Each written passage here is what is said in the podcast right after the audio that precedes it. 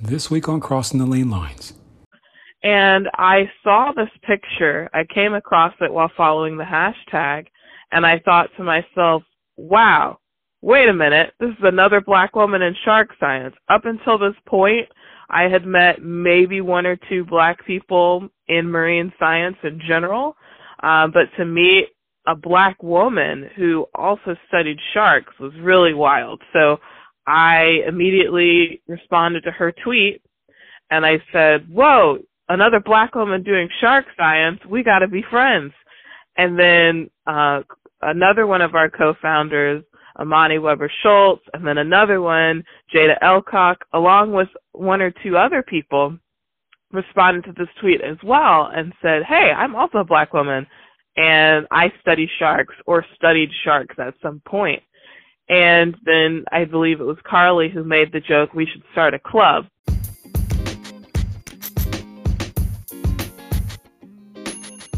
When many think about people in marine sciences, black folk, and black women in particular, are not the first that spring to mind.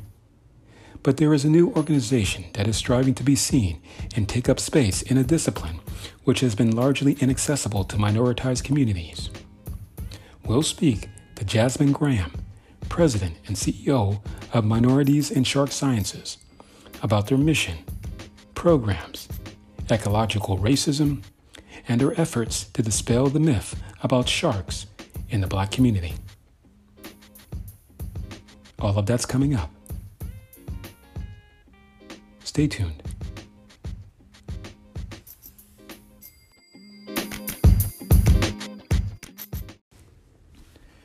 In San Francisco, this is Najee Ali, and you're listening to Crossing the Lane Lines. When people find out that I swim year round in the San Francisco Bay as well as the ocean, the inevitable question always comes up You swim where? What about sharks? To be honest, I never really think about sharks when I'm out there. But getting bumped by a harbor seal in the pitch dark on a training swim? Well, that's a different story. For many people, though, getting attacked by a shark out in the middle of the deep blue, conjuring up Steven Spielberg's acclaimed film Jaws, often serves as a chief deterrent for not learning how to swim. Sadly, this is the case for many black folks in particular. I'm not saying it's the chief reason, but it's in the top five to be sure. But what if there was an organization out there to help dispel the misconceived notion about these so called predators of the deep? Wouldn't that be something? Further, what if this organization was specifically geared towards women who are underrepresented in shark sciences in general and black women in particular? Minorities in Shark Sciences is a nonprofit that strives to be seen and take up space in a discipline that has largely been inaccessible to black women. And we are joined by one of its co founders, Jasmin Graham. Jasmin received her Master's of Science in Biological Sciences from, the, from Florida State University in 2020 and currently specializes in elasmobranch ecology and evolution. Her past research interests include small-tooth sawfish movement ecology and hammerhead shark phylogeny. Jasmin Graham, welcome to Crossing the Lane Lines. Thanks. Thanks for having me. Jasmin, I read an article that quoted you as saying, quote, I didn't know that shark sciences was a thing, close quote. I'm wondering if you could talk about when you first found out about marine sciences and shark sciences in particular. Sure. Well, I mean, to be honest, I didn't even know marine science was a thing for a long time. Um, but I grew up around the ocean. My dad is my dad and his family are from Myrtle Beach, South Carolina. So I was always fishing and things like that. So I loved fishing. I I loved being around the ocean. But it wasn't actually until I was I think a in 10th or 11th grade in high school I went to a camp. And this was a camp where they taught us about marine science and I met some folks who were it were studying marine science and that was really the first time that anyone had told me, "Hey, there are scientists that study fish." And so once I was presented with this idea that, oh, people get paid to study fish, I said, well, sign me up. That sounds awesome. And then as I went to college, um, I decided that I wanted to go to college and try to basically become a marine scientist. And then I met a researcher who focused on sharks. And prior to this, I was pretty indifferent to sharks. I think that a lot of people go out being afraid of sharks, but that wasn't really wasn't really on my radar or a concern. But I also wasn't like, "Woo, sharks are so cool," um, just because I had never really interacted with sharks before. And so then, whenever I started helping this uh, researcher with their uh, research, I started falling in love with sharks. And just it was just a really cool group of fish that I never really had been exposed to uh, that I found really fascinating, especially because when people think of sharks, they have usually a lot of negative sentiments towards them. And I've always been one to, to root for the underdog. So I was very interested in helping the shark species, especially once I figured out how many of them were, you know, threatened um, and at risk for extinction. Take us through how Minorities in Shark Sciences was founded. I've read briefly about it, but I'm wondering if you could expound for our listeners on the origins of the organization and how it took root from there.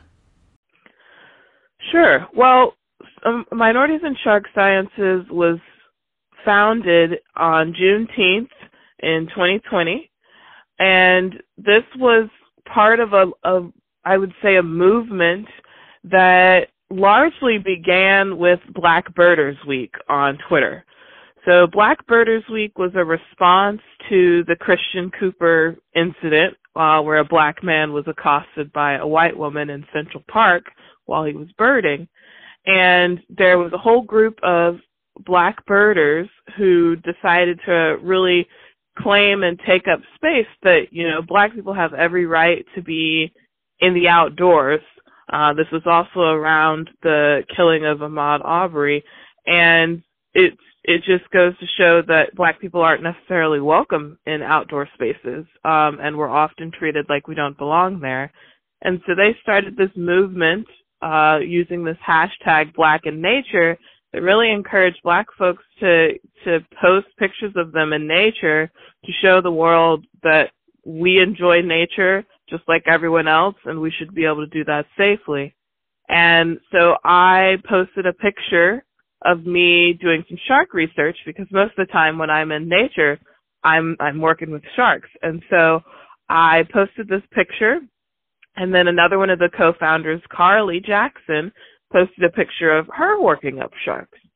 And I saw this picture. I came across it while following the hashtag and I thought to myself, wow, wait a minute, this is another black woman in shark science. Up until this point, I had met maybe one or two black people in marine science in general, uh, but to meet a black woman who also studied sharks was really wild. So I immediately responded to her tweet and I said, Whoa, another black woman doing shark science, we gotta be friends. And then uh another one of our co-founders, Amani Webber Schultz, and then another one, Jaida Elcock, along with one or two other people, responded to this tweet as well and said, Hey, I'm also a black woman and I study sharks or studied sharks at some point. And then I believe it was Carlee who made the joke, we should start a club. And we kind of really followed up on that with uh, a group chat uh, just to kind of get to know each other. And as we were talking and sharing our experiences, especially the experiences from those that left Shark Science, who said, if I would have had a community like this, I would still be doing this. And I wish I had met y'all sooner. And we decided that this is actually something that we need to do. We need to build a community because all of us felt very alone, very isolated. We were facing the same sort of barriers and obstacles and experiencing the same microaggressions and we thought there had to be more of us out there. And so we decided to form an organization. And from the time we kind of had this idea to form this organization. to the time we launched was about two weeks because we had this idea and we said we should launch on Juneteenth. As black women in the United States, Juneteenth holds a lot of meaning to us, so we wanted to launch on that day. So we got everything together in two weeks. Uh, we also decided that we wanted to be more than just, you know, a social club where we hang out. We wanted to try and educate the next generation of scientists coming behind us. So we had this idea for running these workshops to train people who are interested in going into this field and some of the scientific and field methods. And so we decided to also launch a fundraiser at this time to try and get money so we could have this workshop and so that we could pay to bring everyone there so that it wouldn't be an extra financial burden like a lot of these experiences are. And when we launched, we in the first two weeks raised twenty thousand dollars and that's when we realized, oh, this is more than just a club. This is a whole movement. There were so many people that emailed us and left messages on our social media and all these things that said, I thought I was alone. I'm so glad this exists. We had a bunch of people who are older, who had gotten out of marine science, gotten out of shark science because of the way they were treated, because they didn't have community. And they said, I'm so glad you're here and I'm so glad that you're going to make it better for everyone else. We also had parents of kids saying, this is the first time my kids saw someone that looked like them studying sharks. We had a little girl who had said she wanted to be the first black shark scientist and then saw us and said, "Oh, there already are some. This is great." Um and so the it was just a really impactful experience and it was at that point that we decided, "Oh, this is something that we really need to do because we have a responsibility now. We've inspired so many people uh, and we've made so many things happen just in this first month. And so that's when we decided to go for our 501c3 and start making a, a formal organization out of it. We here at Crossing the Lane Lines constantly say that representation matters. I know within the broader science community, women in general have far too often been marginalized or excluded. And from what I gather, this is particularly true for black and brown women. How important is it that a group like Minorities in Shark Sciences is out there creating a space where young women can see people that look like them taking part in this key research field? Oh, it's so important. You know, we have show TV shows and documentaries and very rarely it's it's improving now but very rarely do you see women in these documentaries? And even more rarely do you see women of color in these documentaries. And so it's it's really hard to be something when you haven't seen someone else like you do that thing. And I've gone to talk to groups and things like that and I've had people, little girls come up to me and say, "Your hair is like me," and you go in the ocean. So it's it's possible, and you know people are made to feel like they don't belong in those spaces, that they don't belong in water, that they don't belong outdoors, and they don't belong in science. And so seeing someone who looks like them, who is in that space, lets them know, oh, I do belong there. I have every right to be there and it's okay for me to aspire to be there because there's been people that have charted the path for me that I can follow behind because it's really it's really hard to be doing something and think that you're a lone wolf you know people need community to survive and so if you're out there and you feel like you don't have community that's going to make it even harder for you to want to to pursue something if you think you're going to have to walk the path alone. And so that's why it's it's really important to have this representation in all aspects of life, but especially in in science and and in marine conservation because the ocean is most of our planet and everyone is impacted by what goes on in the ocean whether they know it or not.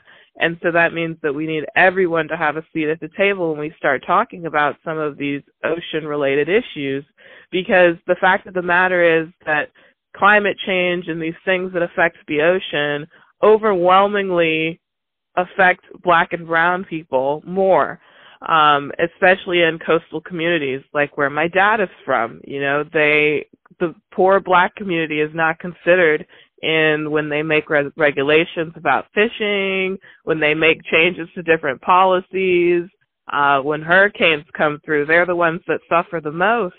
Um, but they're not part of the decision making. They don't have as much of a say in how policies are made. And so that's why I think it's really important to have this representation in science and marine conservation because everyone's voice needs to be heard because everyone is going to be impacted by these things.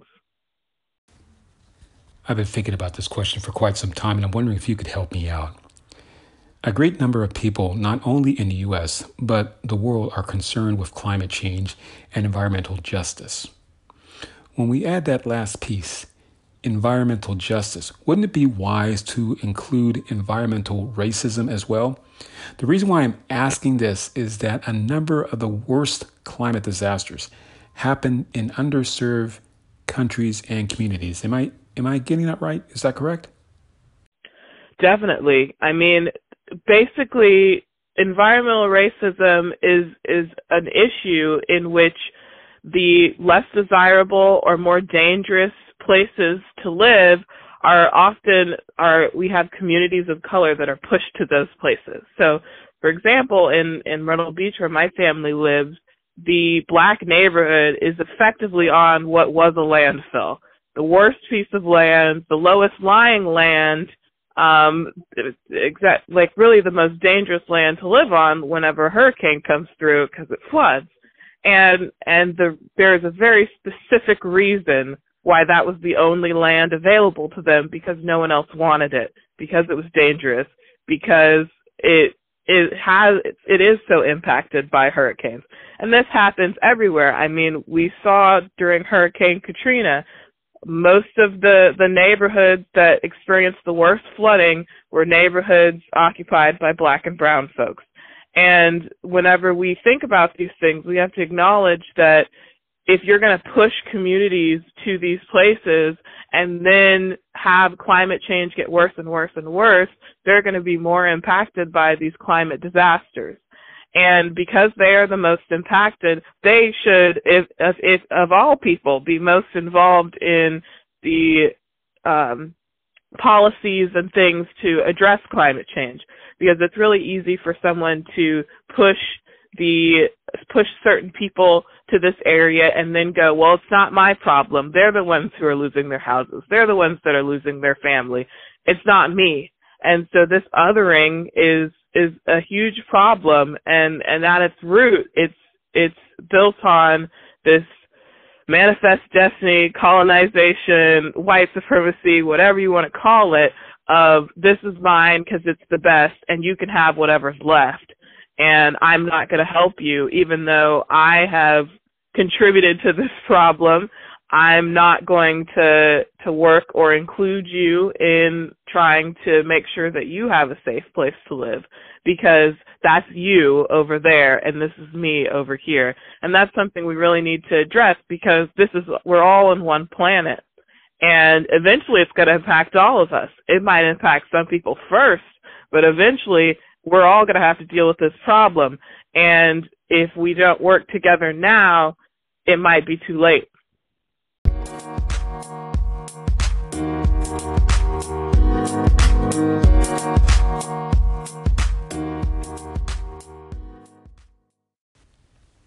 In my introduction, I mentioned that fear of sharks was a common refrain that people used to say that they don't want to go near the water. Films like Jaws and other like minded thrillers have also contributed to our people's not going in the ocean, and this is not without reason.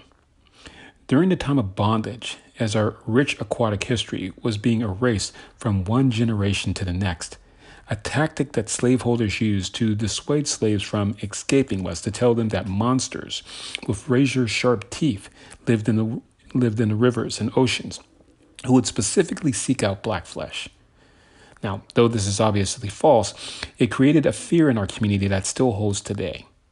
Jasmin, how important is it to dispel the myth of man eating sharks and other unwarranted behavior of these graceful creatures of the sea? More so, how do you all go about unlearning this behavior in your students? Well, it's important for, for two reasons. One, because if people are afraid to go in the ocean, there's a whole world that they're missing out on.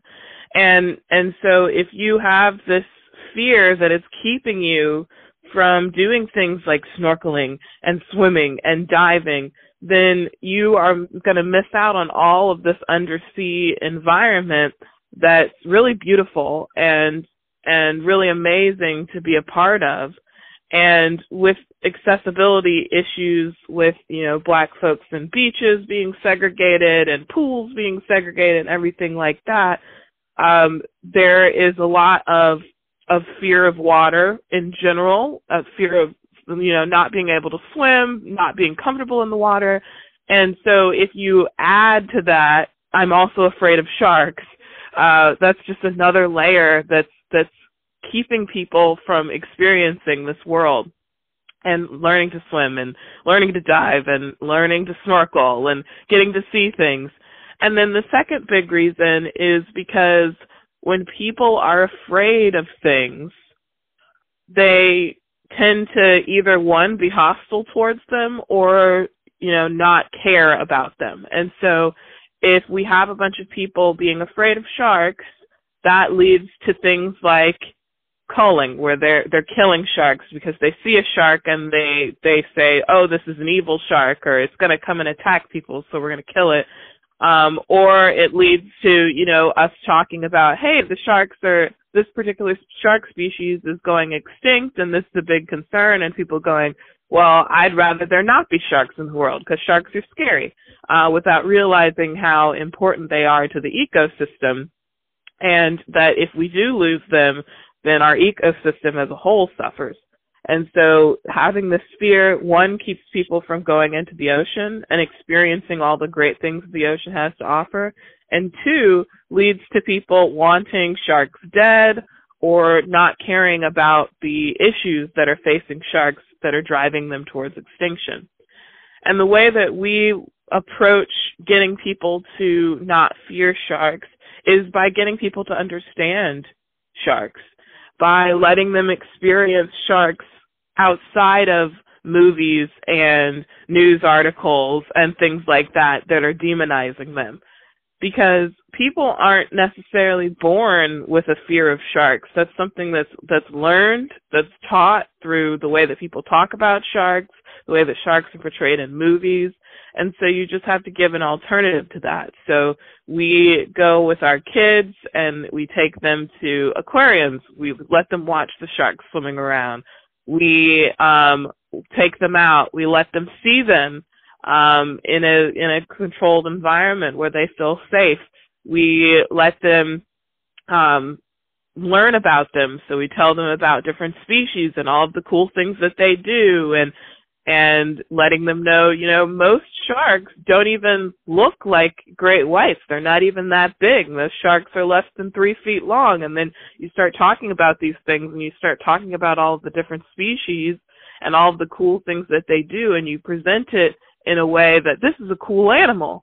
Um, or this is a this is a, a, a safe environment. We're snorkeling and there is a shark and notice that the shark isn't paying any attention to you. It's not interested in you. And most of the time they're swimming away from you because they're scared of you. And just kind of reframing that thought from this shark is out to get you to this shark is an animal just like any other animal living its life. It's swimming around, minding its business. You mind your business and we're not going to have a problem. And then also showing them they're really important to the ecosystem. They do really cool things. Um, they're really valuable parts of the marine community. And just letting them know, hey, what you have been told about sharks is an exaggeration, is a myth for entertainment. And now you've seen and interacted with sharks in real life with us and you can take that back and say, well, now I've seen sharks firsthand, and it doesn't match what is portrayed in the movies. So that must mean the movies are an exaggeration. And then that kind of slowly walks people towards having an appreciation and respect for these animals that are just trying to live their lives. And then lastly, letting people know, you know, the threat that humans are to sharks is a much bigger threat than sharks are to humans. So I always say, you know, yes, sometimes we have negative shark people interactions. A lot of times that is because the you know someone has scared the shark or cornered the shark or something like that and it lashed out, which is what we would do too. If you cornered me and I felt scared and and um scared for my life, I would lash out too. Um and you know, we do have negative interactions, but the negative interactions that we have where sharks hurt people is about 10 per year in the United States. Um, and then globally it's it's like 20 people a year. And we have on the flip side of that, people killing sharks, a hundred million sharks are killed by people a year. So in in an interaction where there is a shark and a human, sharks have every reason to be afraid of us we have very little reason to be afraid of them. We are the bigger threat to sharks um, than they are to us. And it's really important to keep that in mind because we have a huge impact on shark populations. And sharks are out here just trying to live their lives just like any other animal. Um, you know, I like to tell people people get bit by the hundreds of thousands by dogs a year and we bring them into our houses and put them in cute outfits and let them sleep in our beds is any animal is capable of lashing out if you scare it or if it feels threatened. And so it's just important to have a respect for, you know, other creatures in this world. Keep your distance. Don't startle them, things like that. But if you have that respect for each other, your interactions are going to be overwhelmingly neutral and they may even be positive. Talk to us about some of your programs that are set up for those who are members, specifically the Rising Tide and Science by the Sea programs. So, our Rising Tides program is a program where we fund research by a pair of MISS members. So, this is a program that is is created to help women support women. And so a lot of times when we have mentoring, um, women of color and people of color in general often have the heaviest mentoring burden because most of the time they might be the only woman in their department or they might be the only person of color in their department. And so they get a lot of people who are really needing that representation really needing that um support from a mentor that shares some of their identities, so they end up you know mentoring you know every woman in the department or uh, every other person of color in the department. And we created this to acknowledge that that is a thing that's important it's important to have a mentor that shares your identity but it's also important that that mentor is supported in doing that and so this is a fund that uh, pays a stipend to um, a member that's later in their career to mentor a member that's earlier in their career. So not only does the the trainee get a stipend for their work, but the mentor also gets a stipend to support that uh, mentorship because we recognize that women and people of color often have the highest burden of mentorship and they're often not compensated for that extra mentorship. So we wanted to make sure they got that compensation. We also supply money for research uh, for supplies, for publication fees, for traveling to conferences, whatever they want to use that pot of money for uh, in regards to their research, they can. And so we're setting up this situation where we have a mentor uh, and a trainee. That trainee, um, usually at their university, doesn't have a woman of color that that can mentor them, and they're really in need of that um, or they might not um, have someone at their university that does the type of research that they're looking for, and so we help them pair up with someone that can help them with that. Uh, and then we give them support to carry out a project so they can actually turn this into this mentorship into a research project, which can then be published, which then helps them move up in their careers. And so we have two pairs of, of mentor mentees who are going through the program right now, and it's it's very exciting. And then for our Science by the Sea, that program is geared towards people even younger, so the K through 12 folks. And this is a program where we bring um, kids and teens out to a local county park and we teach them about their ecosystem, their coastal ecosystem. And so these are people that um, come from a variety of sources. We've got people from the Boys and Girls Club. We've got people from various um, nonprofits in the area that work with teens. And we bring them out and we show them, hey, did you know about all of these things that are, you know, right here? Uh, we've got, we work through seining, so we show them the different fish and invertebrates that live in our, in our waters. We talk to them about watersheds and how what they do on land impacts the water.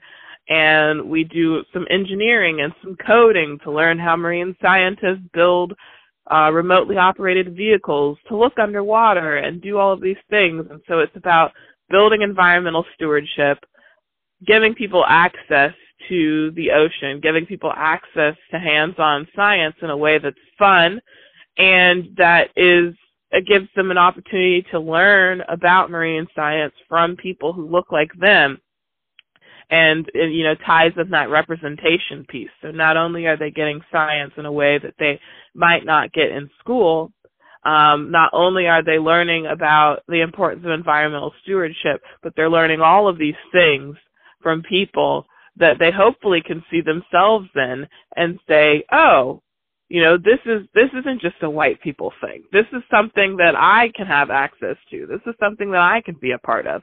Um, and so that's basically what Science by the Sea is all about. And finally, if folks would like to get involved by directly working with your organization or they'd like to contribute financially, where can they go to find out more information? You can visit our website at www.misselasmo.org or you can find us on social media. So we are on Twitter and Instagram at MISS underscore E-L-A-S-M-O. And you can also find us on Facebook by searching Minorities in Shark Sciences and on YouTube by searching Minorities in Shark Sciences. And we are going to have to leave it there. Our guest today has been Jasmin Graham, co founder of Minorities in Shark Sciences. She received her Master's of Science in Biological Sciences from Florida State University. In addition, she specializes in elasmobranch ecology and evolution. Her past research interests include small tooth sawfish movement ecology and hammerhead shark phylogeny. Jasmin Graham, we wish you and your family health and safety during these challenging times in our country and thank you so much for joining us today on Crossing the Lane Lines. Thank you.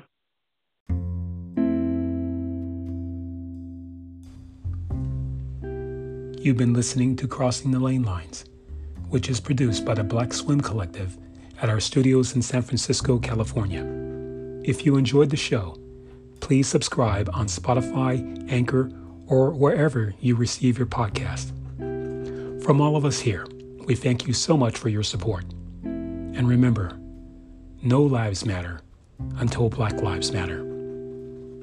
In San Francisco, this is Najee Ali for Crossing the Lane Lines. Signing off.